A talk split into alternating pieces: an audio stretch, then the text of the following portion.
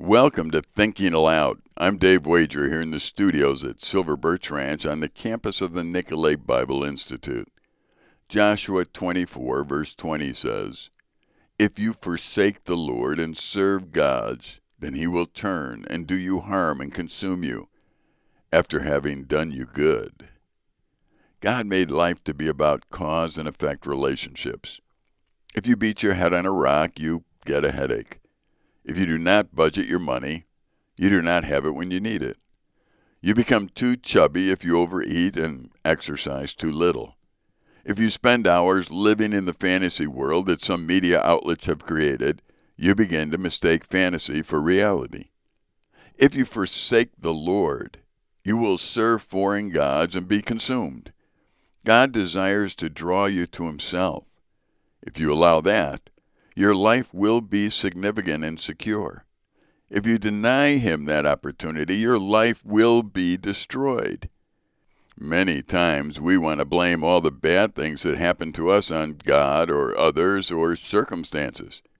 Yet those throughout history who have loved and obeyed and followed God seem to live beyond the adverse circumstances delivered to them in this life and experience life as it was meant to be. We can blame the circumstances of life for our misery, or we can take ownership of the circumstances of life and how we got to where we're at today by making either good choices or bad. When we make a bad choice, there are usually bad consequences that come with it. That's how we know the choice was bad. And once again, the illustration I always use is if I pound my head on a rock, I get a headache. Pounding my head on a rock was a very poor choice the headache is going to be a part of doing something that I shouldn't be doing. When we face tough circumstances, perhaps we should step back and see what caused those circumstances to be a part of our life. If I'm complaining about the headache that I get from beating my head on a rock, the answer is not to start praying to God and ask Him to soften the rock. The answer is to stop beating my head on the rock.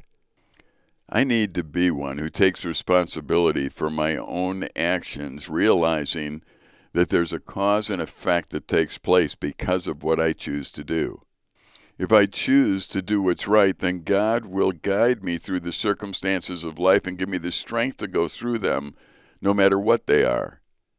However, if I ignore Him, then I'm causing circumstances in life that shouldn't be there in the first place. Blaming God would be a waste of time. I'm Dave Wager here in the studios at Silver Birch Ranch on the campus of the Nicolet Bible Institute. Thanks for listening. Hope to talk to you again soon.